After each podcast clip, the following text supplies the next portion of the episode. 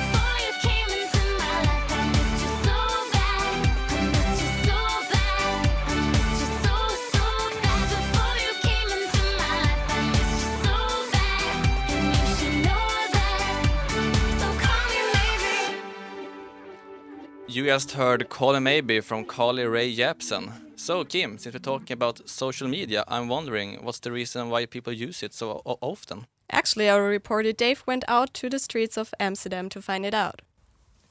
So how many hours or how many how much time I use my smartphone every day? I think I use it maybe one hour a day in total. I think yes. For um yeah, ma- I only have Facebook actually for social media. So that's for like I don't know scrolling, headless, and. co- The time that I spend on my mobile for social media each day is more or less five hours. And the reason why I'm spending that much amount of time is because it's addictive. And I always feel that there is more to know and more to see, even though there is not. Yeah, man. Uh, I think I spend about seven hours on my phone on uh, social media, especially uh, because I like checking outfits of other people. I use my phone on average mm, two hours a day. Social media around 20 minutes maybe. I mostly check out Instagram the most for because of work. Um, I like to check other thrift shops. Um, and sometimes I watch what all my friends are doing, and that's basically it. So I use my phone, I think, two hours a day, and I use it for social media 30 minutes a day, uh, and that's only for Facebook, as I don't have Instagram, I don't have uh, Twitter, I don't have Snapchat, um, and I mainly use it to for Messenger and to check notifications and for party invites. That was Dave. And uh, you, you know, Kim, it's kind of funny how easily people admit that they are addicted to social media. Yeah, I guess you're right, but I also have to admit them that I'm addicted as well. But however, I think I'm not an average user, you know. I use it less, for example, than influencers, but it's interesting to step into their world. That's why we speak today to Dave Lantinga from Rotterdam. So stay tuned. Here is Telephone by Lady Gaga.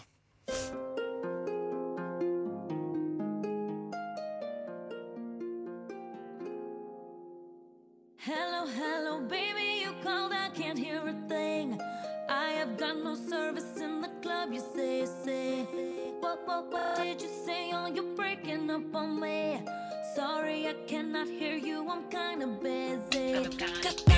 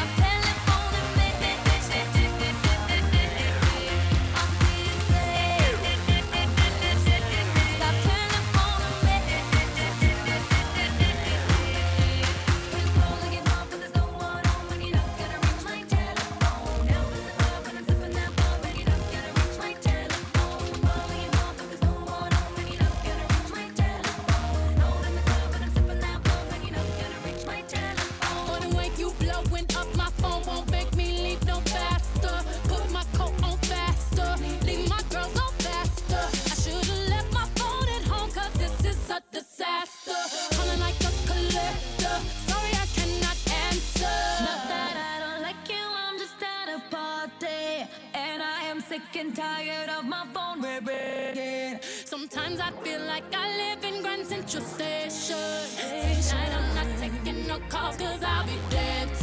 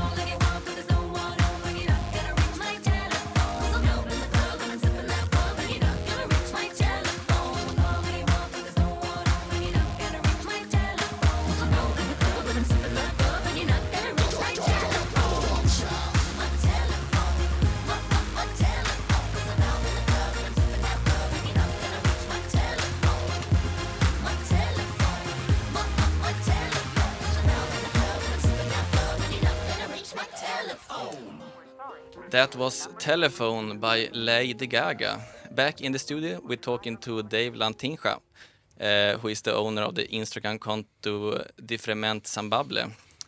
So, Dave, how are you do- doing today? Hey, thank you for inviting me. I'm doing great. How are you guys? Yeah, we're fine too, Dave. Yeah. Uh, so, Dave, do you want to tell us a little bit about, about what you're doing? Yeah, currently my blog has around 10.3 thousand followers. Oh my god, my account has just 200 followers. I have 150. It's like it depends on who you're influencing. I think that's about. You can also influence two other people in an interesting way. So, uh, but uh, yeah, I'm mainly influencing on uh, fashion, which is of course a big part of my life, and uh, creativity in visuals and uh, yeah, and my photography actually. And uh, how did you become an influencer? Well, I didn't really become one. It just started with me and my boyfriend just wanting to do something fun together and make a fun page which described our style and uh, our creativity and our vision on uh, yeah fashion, art, and lifestyle and photography. And uh, yeah, we thought Instagram was the best way to uh, visualize that, and uh, that's why we started the blog together a couple years ago. How do you think social media affects your or yeah your personal life? I think it affected me in the sense that I was quite busy with it from time to time because, of course, yeah, I, of course, it's not profitable uh, profitable in the beginning. So you have to work and do school, and on on the days you're off, you actually have to focus the full day on finding clothes, outfits, uh, searching for locations, for nice photographs, uh, trying out lots of different things. So like it took me days in a week. Uh, so it's actually a full time job. Uh, actually, bloggers do have a full time job on it. Yeah, is it uh, possible for you to take us through your creative uh, process and how you find? I think it's. Uh, I think mainly the clothes that we were showing on the page or are showing on the page are uh, uh, our own clothes, and the phone- um, the oh, sorry, the uh, clothes and uh, uh, yeah, mainly also the photography. Uh, we do not really focus on that, so we just go from place to place. We'll just see where it takes us, and we find nice locations to shoot and find nice poses, and yeah, that's where it basically all starts. Since you're showing clothes, I'm interested. Do you also make money out of your account? Well, uh, we got a lot of free uh, clothes and shoes at the beginning, uh, also because we knew some people worked in PR, so we went down to all the PR offices, and we got like two or three jobs uh, which were paid uh, by Bjorn Borg, for example. Um, yeah, and it paid quite okay for just three posts, uh, 500 euros. So that's quite a, a nice uh, amount of money. And how much time do you think you're spending until one post is finished? I think on average, like, uh, yeah, going from location to location, picking out the clothes and stuff. I think, uh, let's say for three posts, you, yeah, you can spend like almost a full day uh, on it. Uh, definitely a couple hours, like four or five hours, yeah. Mm. Um, what's the difference between you and other influencers as well? I think the difference is that me and my boyfriend are a couple um, producing nice photographs on the gram as a couple, which you don't see very often, and especially not uh, a couple like us uh, with a nice style. Mostly like gay couples on Instagram, they're a bit more tacky and uh, yeah, like a lot of nudity, and we don't really have that on our Instagram. So uh, I think we make a difference in that. And what uh, response do you get from uh, your followers? I get really positive responses, like uh, that they love our style, that they want to collaborate together, they want to send us free clothes. Uh, a lot of uh, inspiration they draw from our pictures, so that's also really inspiring to hear from other people that they are really, you know, enjoying watching your photography. Have you gotten any comment or response that made you extra happy? Well, just like uh, like a lot of reactions on pictures, you know, that people think it's cool and inspiring. And if you also look at your uh, your statistics that people you know save your picture a lot. Uh, that's also super inspiring because that means that they really like your picture to keep it somewhere in their own archive. I think that's also really uh, yeah exciting. So Instagrammers actually see when they s- uh, you see um, when people save your photo. Yeah. Oh, I haven't Yeah. know that. yeah, yeah, and the statistics, yeah, you can see it. Uh, it's really interesting to see how many views and which picture does it better than other ones, for example. So yeah, that's super interesting to see. Yeah, and they, do do you feel sometimes that you're um, uh, you that you hunt likes more than actually being creative, and that sometimes you know the hunt for popularity blocks your uh, Well, of will to be creative? Yeah, of, I mean, of course, it's uh, nice to have a lot of likes on your picture um, because that also, yeah, uh, it's also a bit more convincing for brands you want to collaborate with that you have a lot of likes and, and uh, a lot of engagement with your followers. Because if you have like 10,000 followers and only, uh, yeah, 20 likes, that's not really convincing. So uh, I think uh, I think you're right with that point, definitely. So thank you very much, Dave, for sharing your thoughts with us today. We will take a short break now and listen to Power Over Me from Dermot Kennedy.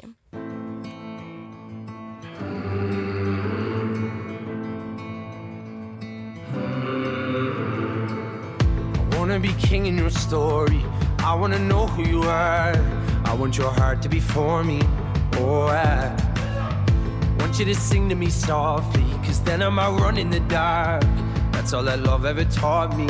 Oh, I call and I rush out. All out of breath now. You got that power over me. My mind, everything I hold dear resides in those eyes. You got that power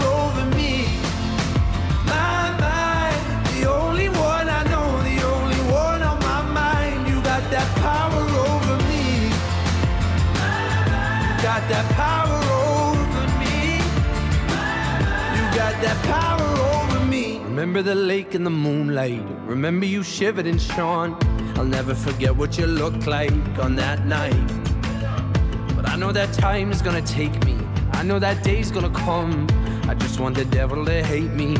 Oh, I call and I rush out. Mm. All out of breath now. You got that power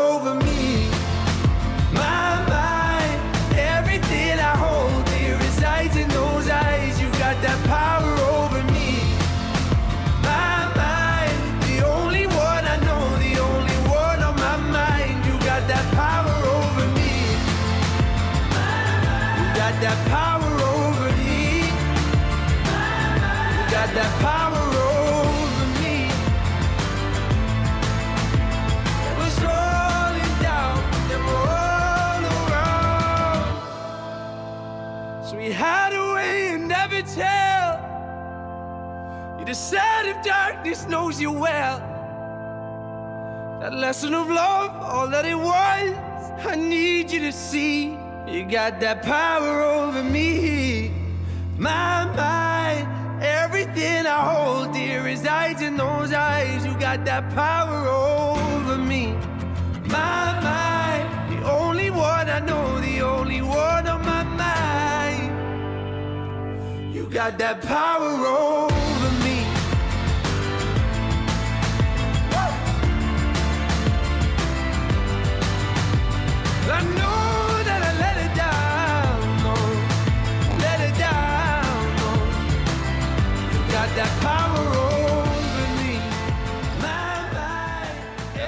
Power Over Me by Dermot Kennedy. And now we will hear the latest news from Charissa.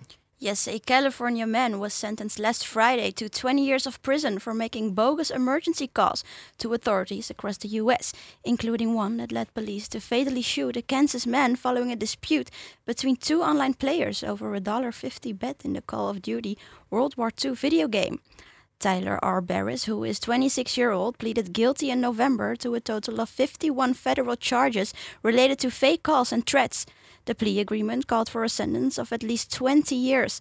Prosecutors believe it is the longest prison sentence ever imposed for the practice of swatting, a form of retaliation in which someone reports a false emergency to get authorities to descend on an address. And MPs in London said social media addiction should be considered a disease. The politicians called for further research on the effects of social media, but said a report that was written with the assistance of the Royal Society for Public Health suggested there was good reason to believe sites such as Facebook, Instagram, and Twitter, which are constantly competing for users to spend more time on their platforms, could be having a corrosive effect on children. More research has to be done before MPs can decide if they want to put this addiction on the list of diseases. Now, our hosts, do you guys think it should be considered a disease? Uh, well, I don't think so. I think we need uh, a lot more research before we can uh, definitely see and understand if it should be considered a disease. I have the feeling a lot of people are already addicted, so yeah, I think it should be considered as a disease. Well, we're staying in London because locals of Notting Hill are irritated by the number of people on their doorstep posing for Instagram, they told the Daily Mail. According to the residents, hundreds of people are visiting their streets every week. Some bloggers are even bringing their own tents to change outfits. Residents of Notting Hill are now considering repainting their homes to drive them away as they irritating them on a daily basis. One, one woman even said, If I owned a house in Notting Hill, I'd rather have homeless people sleeping on my porch than fashion bloggers posing like drunk flamingos. Now, we have just been in London. Uh, did one of you two visit Notting Hill? Made a picture, maybe? Yeah, I did, and I need to admit that I also took pictures there, but I think or I hope it's fine because I was standing on the street, you know, it depends for me where you're standing. If you're sitting directly on the stairs, it's more annoying. And Carl? Uh, no, I have never taken a picture in Notting Hill actually, and I, I'm You sure? Because I saw something on your Instagram. Uh, shh. well, that was the news. Yeah, thank you so much, uh, Teresa. This is Angle Radio, and today we're talking about social media addiction. Uh, and now we listen to another addiction, uh, Addicted to You from Avicii. I don't know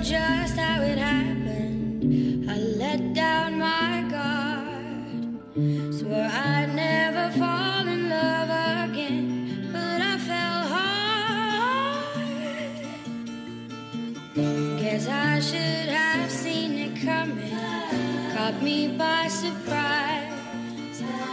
Wasn't looking where I was going. I fell into your eyes. You came into my crazy world like a cool and cleansing rain. Before I, I knew what hit me, baby, you were flowing through my veins. I'm addicted to you.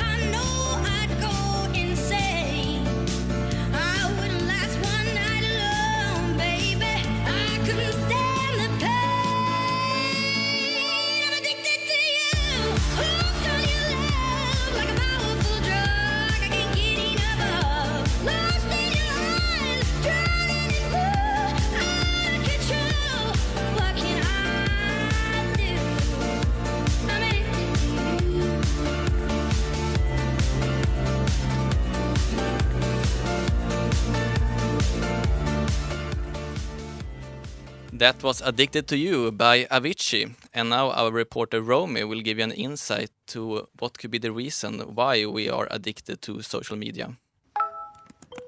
Hi everyone, today I'm talking with Marloes Geboers about social media addiction. Marloes has been lecturing for over 10 years now in media and communication studies, and besides lecturing, she's also doing a PhD in social media images.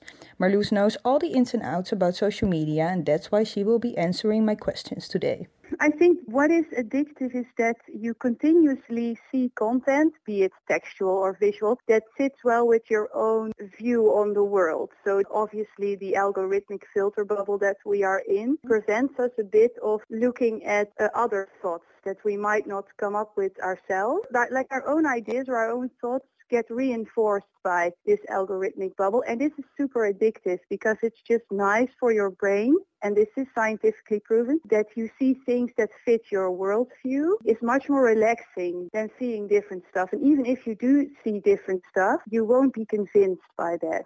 I think that is one of the things that makes social media addictive. Do you think that social media addiction is only a problem for millennials or also other generations?